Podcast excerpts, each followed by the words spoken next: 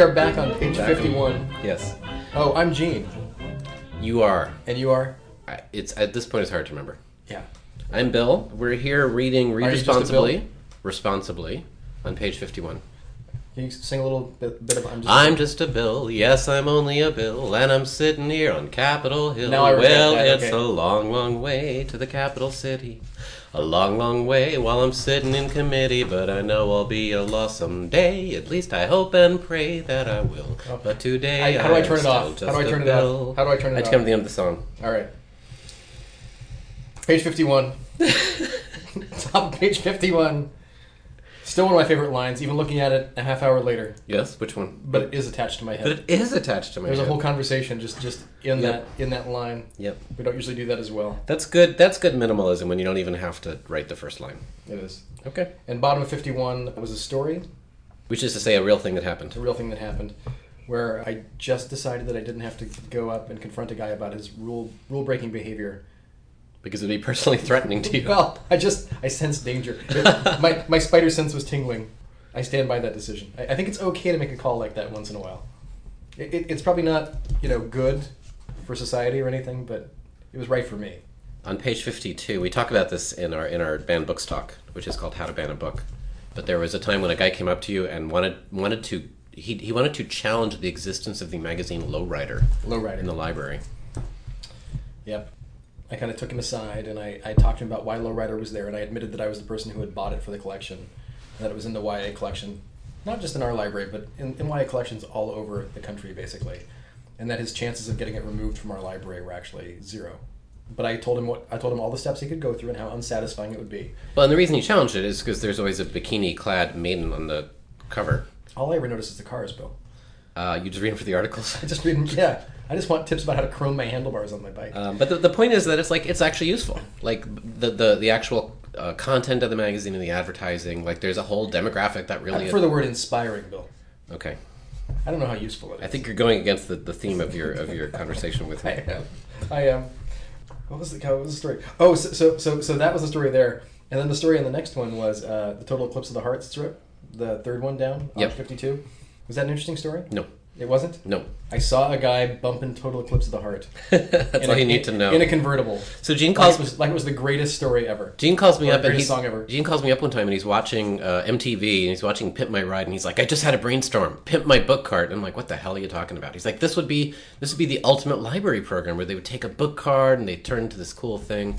And we argued for a while and he convinced me and, and we ended up doing this this sequence, which includes my the greatest drawing I've ever made of the of the pimped book cart on page 53. And then, like halfway through the week, we started getting emails from people. We got like a dozen emails from various libraries, various YA program runners at libraries saying, I'm totally going to do this program at my library. And we're like, okay. Awesome. Send us the pictures. Send us the pictures. Well, you know what? We did a blog post. We said, if you want to do this, send us your pictures. We'll give you a prize. And so, like a month or two later, the deadline hit. And true story, we- we've never had a good idea since. That's true. That was our best story ever. And we got, you know, we, we'd gotten like 12 original uh, inquiries. So we got 12 entries, then we got 12 more and 12 more. We ended up getting over 100 entries of, of book carts, which were amazing. And that turned into an annual tradition for five years. And for every for every ten entries we got, we got one angry email about what, Bill? About the word pimp. Yes. Because we were, But Bill, what, is, what does the word pimp mean? It means so many things. Anyway, so people, I mean, people don't like that word, but and that's fine. You don't have to like that word. You don't even have to like our use of that word, although we are obviously just doing a parody of something else. But the amazing thing is people who who outright accused us of of making life worse, of basically advocating sexual trafficking and making life worse for women and you know, I think that's an extreme position. Is what I would Do say you think about that's that. extreme, Bill? I believe that's an extreme position. Uh, bottom of 53 is one of my favorite sequences where Lambert, our resident homeless guy, holds marketing seminars. It's, it's the beginning of the sequence where he holds marketing seminars for people who are who have the cardboard signs, ins- inspired by the real life signs I see at the off ramp or the on ramp. And I don't know about you, but I mean, I feel like a conversation I get involved with, or at least hear once in a while, is this sort of conspiracy theory about people with signs that they're all going somewhere and and colluding and, and exchanging information and like selling their places by the highways and like there must be some sort of subculture. Well, there's kind of a little mafia in my neighborhood. I have to Yeah, say. yeah, yeah. Like, like, like, like, there's a group of guys who control one intersection, and they chase off anybody who's not there. I Exactly. just stand there and scream at people. I don't think because it's because physical it's because obviously there's income to be made there. It's a valuable piece of real estate. it is. It is. Uh, Did I tell you about the guy who I saw who uh, wears a suit and a tie and stands No. out there like he's he's run out of gas? He, he has a gas can. well, that that's certainly one of the schemes. Well, he's brilliant at it. Yeah. But he has this whole thing where he's just like he just looks like he's just out of his mind. He's smacking his forehead and he's, you know. oh, I- I'm, I- I'm late for my meeting I at believed, Facebook. I believed it until I saw him at five different off Yeah, ramps. yeah. Having the same. I'm just pitching my new internet startup, and I have to get yes, there. Yes. And I just have to emphasize that the third tip in page 54, the background, is one of one, one of the many great read posters we have at Unshelved, which is OJ says read.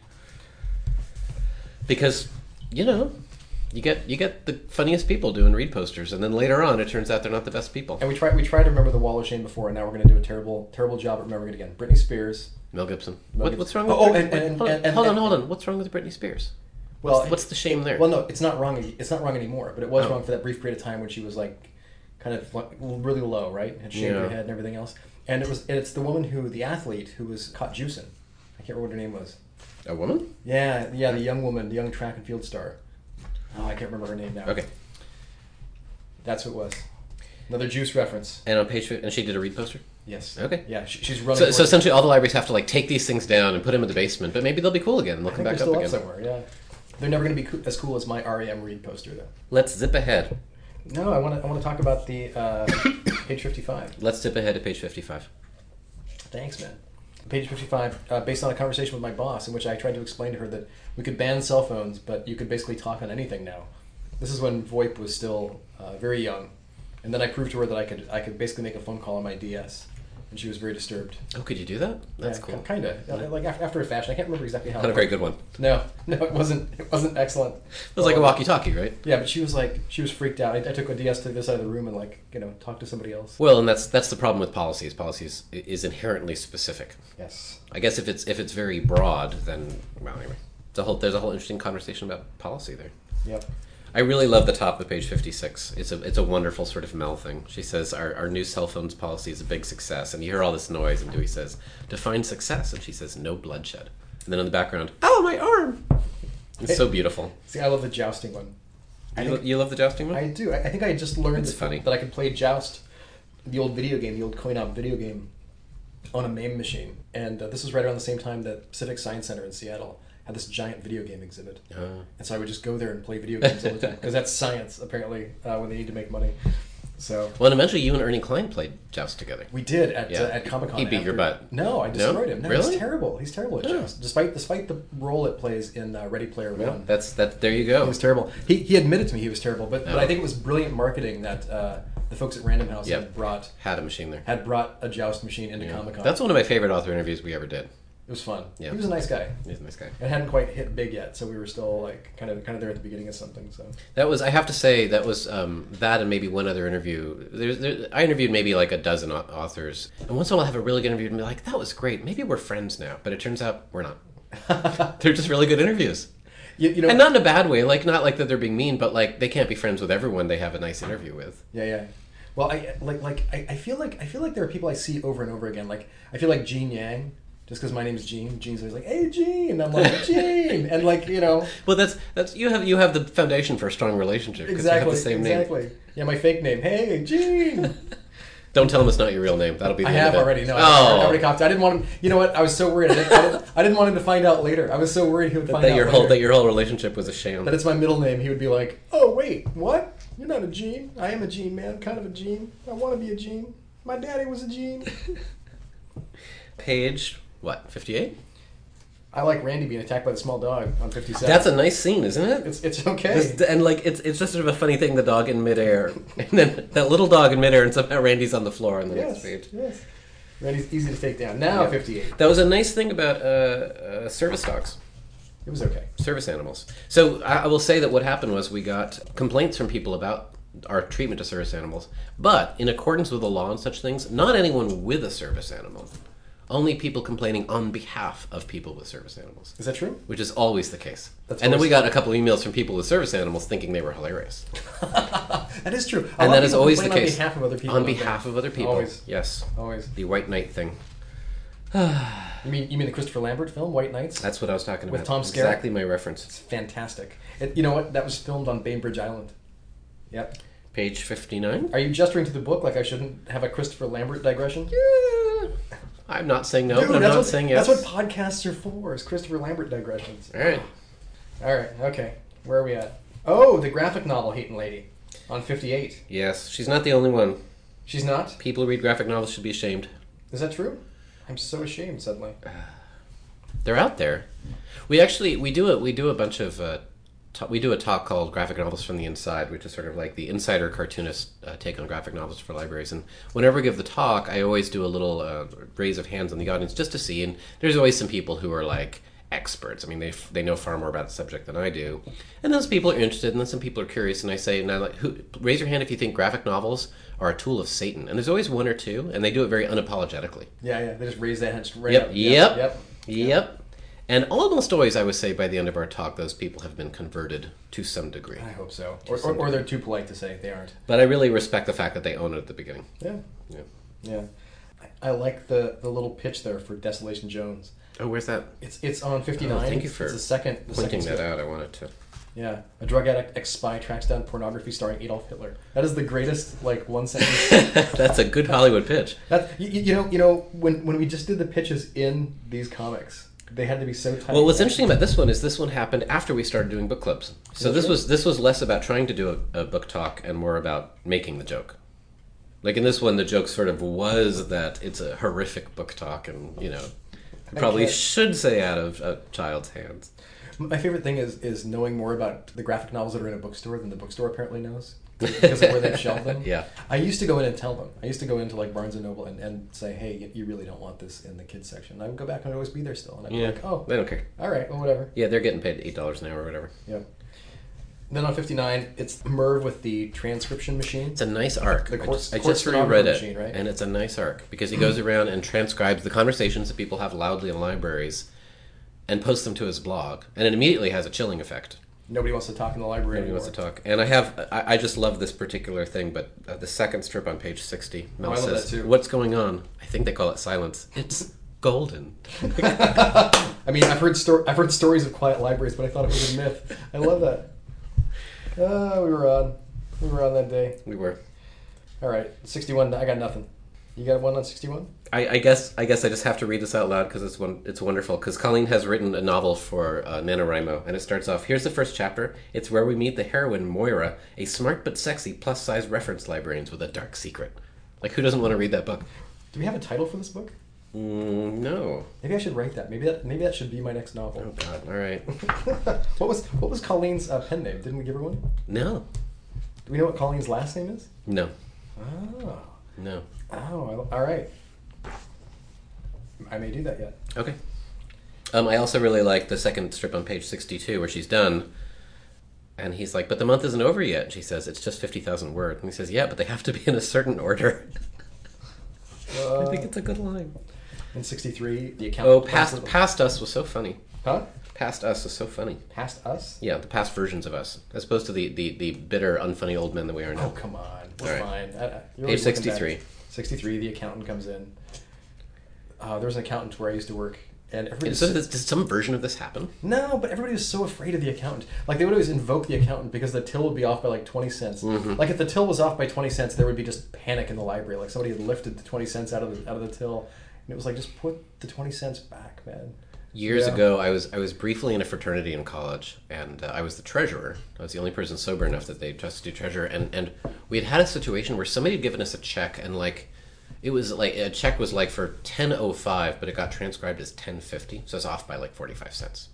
So so the the check as I wrote it was or, or as as we received it was right, but the but the bank sort of got it wrong. And I went and complained about it, and they're like, "Yeah, it's forty five cents," and it was just so I was just I hated it so much that it was often it was completely beyond my power, and I had to like, go make an adjustment for forty five cents, and they were completely unimpressed with that. I love when I go into our accountant's office to do our taxes at the end of the year, and she's like, "Oh, that don't don't even worry about that. Yep. That's nothing. Yep. We'll figure it out." Yep. Sixty-four. Oh, 63, uh, just a good line on 63, the, the end of the third strip. Dewey has yet again solved a problem for Mel and says, I've told you before, if you just let me do what I'm good at, your life would be easier. I think it's a great line. You think that? I think it's a beautiful sort of Dewey and Mel moment. And Mel says, "I can't decide if that's an offer or a threat." That's It's kind of clearly an offer. That is kind of the basis of the relationship. It is, All right, 64. but she can't recognize. Like, th- th- she has to sort of be in denial about that. Yeah, yeah. I, I think she's learned over the years to use him kind of as he is a little bit more. Yes, 64, it's the people who tear the book in half and then have to pay for it.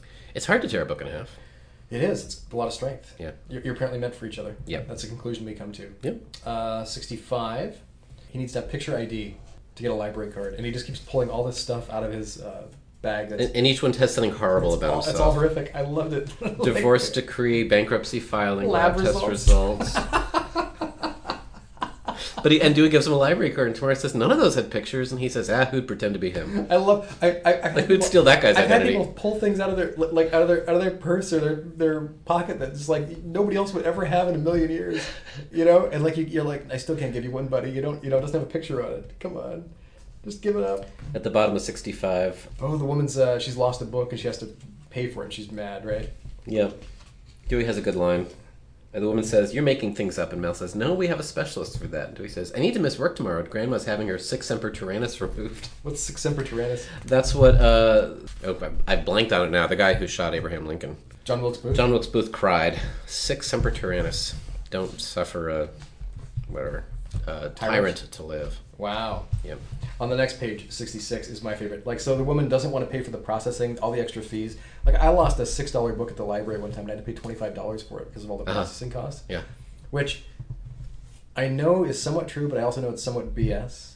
Just because They're essentially putting some some, some overhead on it, a, a lot of it's a lot of it's done off-site now. That was the old days, like when, Mm. when people had to do that. where they were actually paying someone on staff Yes, to do it. Their time. and now now like receiving is pretty quick. Yeah. I was, was so irritated, and I basically had this fantasy that you could just like with a barcode scanner and like a printer and everything else, you could you could basically clone the book, right? Yeah. And like like as long as you had that that barcode on there, Yeah. it would slip right in, right past the gates. I always wanted to do it, never did. Well, that's what that's what our comic strip is for. To let you live your fantasies out loud. You have really, really uninteresting, lame fantasies. Yes, yes. Thank you, sir. Uh, and bottom of page sixty-six, we finally got to use the word bibliolithic. We did. I think that was after we had come up Yes. with, with the idea. Yes. Sixty-seven. This is a weird sequence. It is, but I kind of like it. it li- like it, I like how it starts with. It's, The computer asked me if I'd been saved, That's right. and it all goes downhill from there. Yep. Suddenly it's a miracle. Like like the Holy Spirit's there, and then look, I, I love I love at the bottom when uh, they're all watching the computer, the holy computer, and Merv comes up and Plays behold, video game. behold a child. He's playing some shooter, and they're trying to figure out the religious significance. I love that. Oh, the, the job coach is back on 68 and 69. Yeah, and there's a nice turn at the bottom of 68 where uh, the guy's trying to train Dewey, and it turns out Dewey knows Dewey knows more about him, and then they switch positions. Like that's a nice little twist there. See, I like on 69 when they're when they're in the training and Dewey meets Beatrice, Uh huh. and then they just leave. they're, they're they're basically um, Slackers. finding a partner. They Yes. take off and go get coffee. Yes. And then bottom of 69 must be my birthday. Uh, It's Dewey answering a reference question. maybe. I'm not sure it's official by then. You don't you don't think so? I'm not sure when that kicks in. No, I think it is because you actually reference it later on in this book. Okay. So I don't know if you you noticed, but at the top of 70, something changes visually because I moved to a larger font size. And of course, I wasn't using a font, which just means I'm now lettering bigger. Nope. But I think either someone had complained or I was getting a little unhappy with how hard it was to read the strips when reduced to, to web size. But it's kind of jarring. Um, and I think I, I moved to bigger font size, but I didn't switch to a thicker. It should I should have had a slightly thicker pen at that point. Anyway, it took a while to settle down, but it, it like it takes my my eyes now a little bit time to adjust to the new size. I can really see the dots in this book a little bit. Do you feel like This one, so so I I, I- I mean, in, in publishing books, I went through times when I was explicitly creating halftones like I did in this one, mm-hmm. and then at some point I just gave up and let the publisher do it. And, and I guess in the early days, the advice I'd been given is do it yourself because you can't trust their it's called ripping, their You their their create the way grays- of to create the grays to basically? grade the grays. And then eventually, our, our printer explicitly said, "You should just let us do this because we have really great software that can take a PDF and turn it into it's basically a solid gray now, right? When they print it's it. not. It's just very high resolution. It's not a solid gray because that would imply Well, that they're no putting down different gray, ink yeah, colors. yeah. Yeah. but it's very fine resolution, and they do a great job of it. Um, so, so maybe my information was just a little bit behind the technology of the day. Mm-hmm. Certainly, my life got a lot easier when I when I let the printer do it. So uh, page seventy is the woman with she wants the library card for her dog. No, she wants she wants the some reading prize for the dog basically. Right. She wants the free book. She's such a great reader. I have nothing to say about that. You? No, but but Dewey gives her a nice lecture where he says she has a point. and like of course that that just kills. Uh, this is at the top of seventy one. That just kills Mel. Like she Mel finally got a solid no. She finally gave a patron a solid no, and Dewey like I don't know. I think she had a point. So that'll teach Mel. She never gave anyone a solid no after that. I don't think. And page seventy two. I, I like seventy one. I, I just like I like the patron walking in with a stinky book asking if you want to win. I just I never saw it. Still waiting for it. There's a beautiful moment on 72, the third panel, where Colleen's wearing, Colleen's listening to an MP3 player, and it's, you know, this is the last thing she would ever do because she hates technology. And then it turns out at the end it's because her daughter gave it to her. She loves her daughter. It's very sweet. I, see, my one of my favorites is the top of seventy two, where it's just blank, the blank word. That's good. It's a good one. I do like it. It's a nice reveal. See, and here's me, Gene Ambaum, the evolution of an artist. Yep. And, and you say specifically that on my birthday we do jokes about toilets. Yeah, no, I guess we were doing it then. I, Yeah. We just don't call it out. No, we didn't really Okay. Man, look at that. Huh? Better. It gets better. I don't know, man. And you have settled into a nice, a nice vibe. This year's was this year's was actually Oh. really great. Oh. All right, next next page. Is, is it obvious enough that, the, that Dewey is giving out mylar balloons of his head? No, nothing is obvious enough for a while. it's it's many years until the birthday strip is obvious enough. But you get credit for trying. Oh. You get credit. I think I think you can actually tell that that's a bookshelf though. On 73. it's a certain bookshelf Close. quality about it. All right. 74, there's some kind of disaster that hit the library. Yes, wind. There's a windstorm. Windstorm. Windstorm. Yep. Yep. And my favorite part is that Dewey just decides it's not worth the trouble of entering in who's checked things out and just tells people to bring them back in a few weeks at the bottom of 74. Which is very pragmatic. It is. Yeah. It is. I just found a book sitting in my desk, which is part of the. What's the collection called where they don't check it in or check it out? It's just it's just a book they have and they'll hand it to you.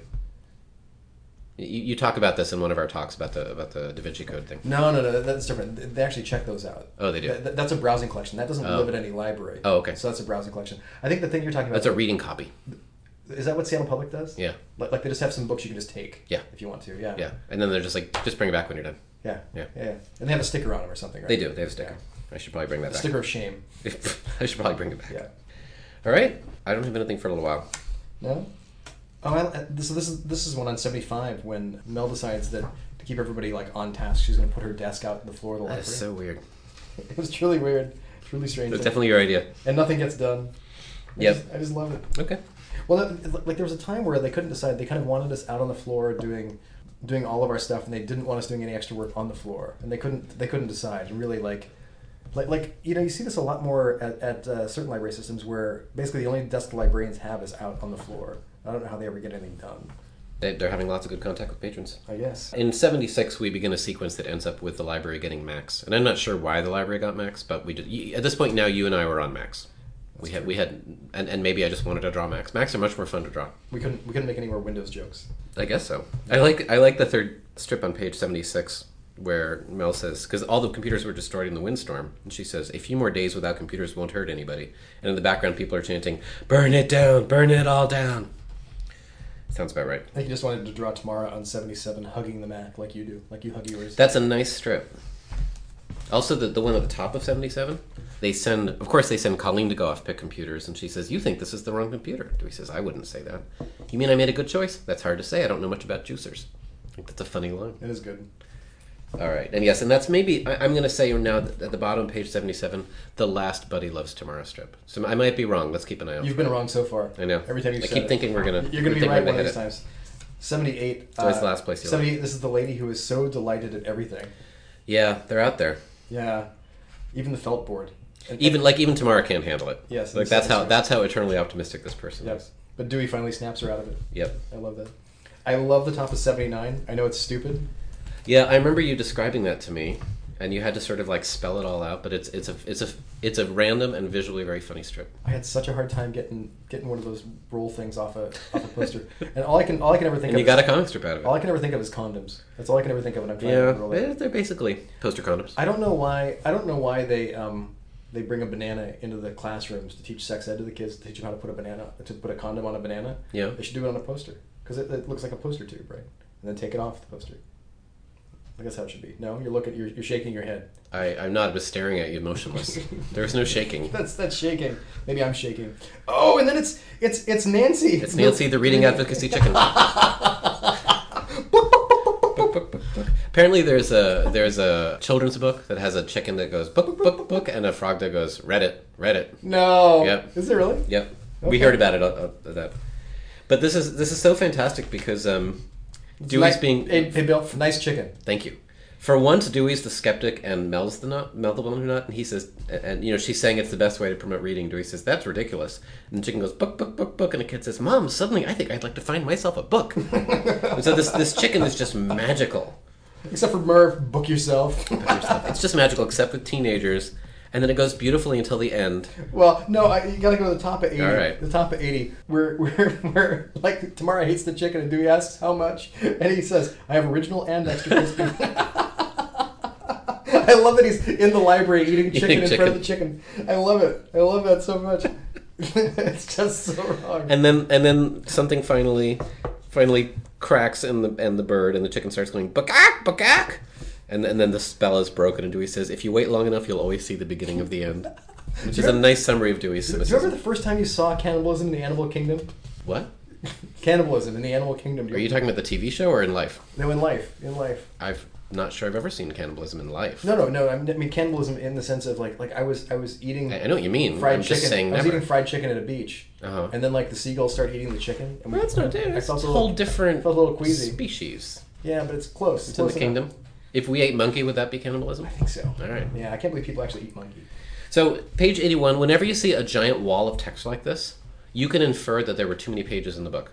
Ah. And I had to fill the space. Also, you'll notice that the conference tips are suddenly three to a page instead of four to a page. Well, it's got to be. I was basically running out the clock here. No, no, it's, it's got to be even. Otherwise, I mean, like, otherwise you end up with like one on a page, right? E- yeah, but I could have like I could have put the introduction. I ha- in other in other books you'll see the introduction is like the first half of the page and then there's two strips. So here I was definitely running out the clock. Uh, because because then there's yet another thing on page 85. So sorry about that. So 82. But it was that or have a bunch of blank pages. 82, top of 82. I probably should have had blank pages. Top 82. You think Dewey is kidding there? Yes, I think Dewey's kidding there. I think he's kidding too. Okay. Okay. I love the bottom of 82. Avoid work-related metaphors. How'd you like to judge me by my cover? It's, it's the female I know Randy. it is. Right? Oh, and she's wearing a female Randy shirt. She so is. perfect. She is. I think I'll wait for the paperback. I don't know what that means. I know. I got to start review. That's why you should avoid them. Oh, I love it. So this was our chance to do a bunch of Seattle jokes, so we did. Yeah, we, we decided ALA Midwinter was in Seattle at Yep. this point. Yep. Um, yeah. Uh, they're not that good, but they're not that bad. They're okay. They're very they're very specific, which mostly mostly they aren't. Mostly our conference tips are not about a place, That's true. but these ones are. That's true. And I I think our best Seattle joke is on 84, actually. It's the salmon. With the one. salmons, yeah, that's pretty good. I do I say good haven't salmon. sent it to you. I, I really like the middle one, though, on 84, um, where Dewey is trying to uh, compliment the lady to give him what he wants, but he hasn't actually asked her yet. Yes, yes. And she says, "Oh, I'm glad you just wanted a book. I thought you were trying to hit on me." Yeah. So we're here in the book clubs, and there's lots of them. What would you like to talk about? My first one was uh, Stargirl on page 103. My first one's on 91, so let's do that. Marooned in Real Time by Vernor Vinge, um, which is a Oh. great science fiction book I've read a bunch of times. It is such a complicated book to explain, and I loved, I loved the idea of just of like having a chart here or having like a metaphor in this case. And so it's just I've done this a few times, maybe four or five times. There's been some particularly complicated piece of science fiction, and just being able to kind of spell things out helps. I, you know, I remember reading this book, Uh huh. and uh, But now there's a chart. I have no idea to help you understand about. So, so you met Ver- Vinge, isn't that his name? it. Eh, maybe. No, you met him, and you gave him. We gave him a jacket. He was he was at an ALA. Yeah, yeah, time, I did meet him. And uh, he came over, and he was like, "Oh, Yeah. like like," and and we, we kind of went fanboy on him. Yep. What was the other book he wrote with the uh, with the dogs? Was that him? Yes, What was that book? I will remember that title in a little while. Fire, Fire Upon the Deep. Fire on the Deep. Yeah, It's Fire- a great book. yeah, Fire on the Deep. And there's there's a there's a follow up to that as well. There is. Yeah, really like that. Entirely different from Stargirl by Spinelli, page 103, Okay. which is just a lovely, a lovely story about falling in love when you're when you're like I can't remember if he's in high school or middle school. Oh, I guess it's high school. You just talking about the book? Yeah, the book. Okay. Yeah, yeah, it's great with the, with a girl who's kind of like very different from everybody else. I just loved it, and apparently Spinelli wrote it uh, kind of as a love letter to his wife. Aw, It's just that's beautiful. nice. It's really nice. One of the things I like about our book clubs is when we when we go off in a different direction. Like this one's just there's an illustration, right? And he's talking to kids about it. On page back on page 96 is How to Surprise How to Survive a Robot Uprising by Daniel H. Wilson. And it's it's we put them in the middle of a robot uprising. And Dewey and, and Merv are running away from it. And that's that's really fun. This takes me back a little bit to that, that original conception we had for how this would work. Uh-huh. that? The Unshelved players. Yeah, where we would have like we would have like Dewey and crew like kind of reenact scenes from a book, and that Yeah. would be like the pitch for it. And Yeah. we just never got that to work, right? It's it's a lot. That's a lot going on to make that happen. But once in a while, something like that is fun. We also did it with um, with a zombie book. There's a, there's some sort of oh it's World War Z. We did it for World War Z where, where we put Tamara there and, and, and all everyone's a, everyone's a zombie including Tamara. Like she, instead of saying brains, she says grains Nice, because she's a vegan. nice. I just want to say about page 98, The Warrior's Apprentice by Lois McMaster Bujold. Some authors inspire a more fervent breed of fandom than others, and hers is one of those. We got a lot of really no, no, not in trouble. In fact, she was great. She came up to us at Comic Con one time and said hi. yeah, she was at that same, same comic. But her fans, her fans are like nuts. I guess is the word I'm looking for. Oh, really? Yeah. Uh, one of them is actually a guy I went to camp with years ago. Go, goes by the name Miles Vorkosigan, like that's his social media name, and um, was so excited when when he saw that. She seemed she seemed really delightful. Like like She was, and how could she not be delightful? Because he's one of the most delightful creations Well, in fiction. no, like she'd have to be quite something. To I read this book too, but like like like I was kind of I was just I was just taken aback when I met her. Like I didn't know who she was, and we were talking to her, and then I looked at her badge, and I was like, oh, like you know, very nice Mm-hmm. Yeah. to meet you, and like we're both huge fans. And I just remember like she didn't have that. I don't know what I want to say, like like that kind of feel of like sci-fi fandomness. Yeah, yeah, yeah. About her, whereas like George she R- did have a bit of an entourage, though. But, but George R. R. Martin, no, she was alone. I think. Was she alone? Yeah, I'm thinking someone else. But George R. R. Martin was alone too at that conference, and he Hmm. walked up maybe like 15 minutes later and asked us what we were doing. Yeah. And we kind of talked to him for a minute. But I remember he had like that kind of that kind of sci-fi feel. him, Right. like- well, he'd been like- doing it a million years too. Yeah, yeah, yeah. Game of Thrones on 105. I just want to say it was Nancy Pearl who introduced me to a Game of Thrones. I think you actually convinced me to read it. and then I convinced you to read it, and then and then we convinced HBO to do a, a Is that TV. right? Yes, Yes. Good pitch. So that was us. One of my favorite books, The Thief by I was, Megan. I was going to mention that too. Megan Whalen Turner on 113. Were- You weren't there at Comic Con when she came up, were you? No, So I was talking to her, and, and I, I was never did read this. just this lady with her son, and she was talking to me, and her badge was turned around, and she said, "Oh, you did one of my books." And I, "Oh, what, like what book did I do?" And she goes, "Oh, The Thief." And I'm like, "You're Megan Whalen Turner?" like, like, like I never remember authors' names, right? Right. And She was like, "Yes, yes, I am," and I was like, "No way!" And she flipped her badge around, and it said her name on it, and I was Nice. like, and I and I, I had just read the fourth book in the series. And I was like, you know, it just it blew me away. It was so so great, and I really love everything you do. And she was just like, oh. And then I gave her a T-shirt, and I just remember she was just like, huh, like like like somebody's going all fanboy on me. It was very very weird for her, I think. Right? Yeah, well, she's just walking around, right? Yeah. Well, yeah. and she's not like a huge author. Well, she, she is to me. I don't know. Okay, She, she, nice. she came that's, by. That's, that's nice. She's huge to you. I like Yeah. that. I was going to pick this one out because it's maybe one of my favorite drawings. Like I actually got the mood Hmm. of a cell with the lighting. Like I just got the lighting there. I don't always nail it. I did not, however, nail the word bubble sequence, but you know that's hard. I think that's all I have to say about the book clubs. What about? Did you read Alanna? I didn't. First Adventure by Tamora Pierce. No, Who we've but she was she was nice enough to provide a quote for a subsequent. Yeah, Uh, she writes. course. She writes in once in a while. I haven't heard from her for a while. Uh-huh. Tamora, if you're listening to this, please please shoot me an email. But what a great book about a about a uh, young girl who wants to be a knight in a land where, where girls don't become knights, and it's a whole series. It's four four great books about her like becoming a knight and then being a knight for a while. Just fantastic. Oh, you know, I do like. I really do like the book talk on page one twenty two. What we believe but cannot prove, which is a book that you read and I did not. But it's a nice. Man, that was a long time ago. It's a nice switch. We we we use some of the quotes from the book, from the the writers in the book, and then we switch to our characters. And uh, I just think it's it's nice and smooth and it works. It's funny. It's funny to look at these and like go, oh yeah, I remember that book. I haven't like I haven't thought about that Rainfall by Barry Eisler for a while, the 123 book. Yep. Or like Kampung Boy by Lat, who's uh, an Indonesian cartoonist. He's kind of the Indonesian. Um, he's on 125. He's an Indonesian uh, kind of Charles Schulz. He writes about his life quite a bit. So I think that brings us to the end of Read Responsibly. Well, I just want to I want to say one All thing right. about Kiki Strike, like Kirsten Okay, Miller. page. Uh, page 131. Uh, oh, there's World War Z opposite from it. Oh yeah, yeah. So so Kiki Strike has one of my favorite exchanges when the when the teacher in the book. I, I can very rarely quote a book. Okay. Like, I forget everything about a book except for like the setting and kind of the tone of the book. But Kiki Strike, I, I always remember this. Like when the teacher asks everybody what they want to be when they grow up, she gets the Kiki Strike, and she's a little girl with like blonde hair sitting in the back of the room that nobody really notices Mhm. is there until then. And she says she wants to be dangerous. Nice. It's brilliant. Yeah. It's brilliant. And I read it to my daughter, and she just loved that too. She always remembers that. So. I'm just looking at World War Z, and Tamara does not say brains, she, grains. She says cauliflower, and she should have said grains. That would have been funnier. You've I'm gonna go edited back and change it. Yeah, Nice. I remember the funnier version. Nice. All right, thank you for joining us. We will return next time with frequently asked questions, our sixth collection. Later.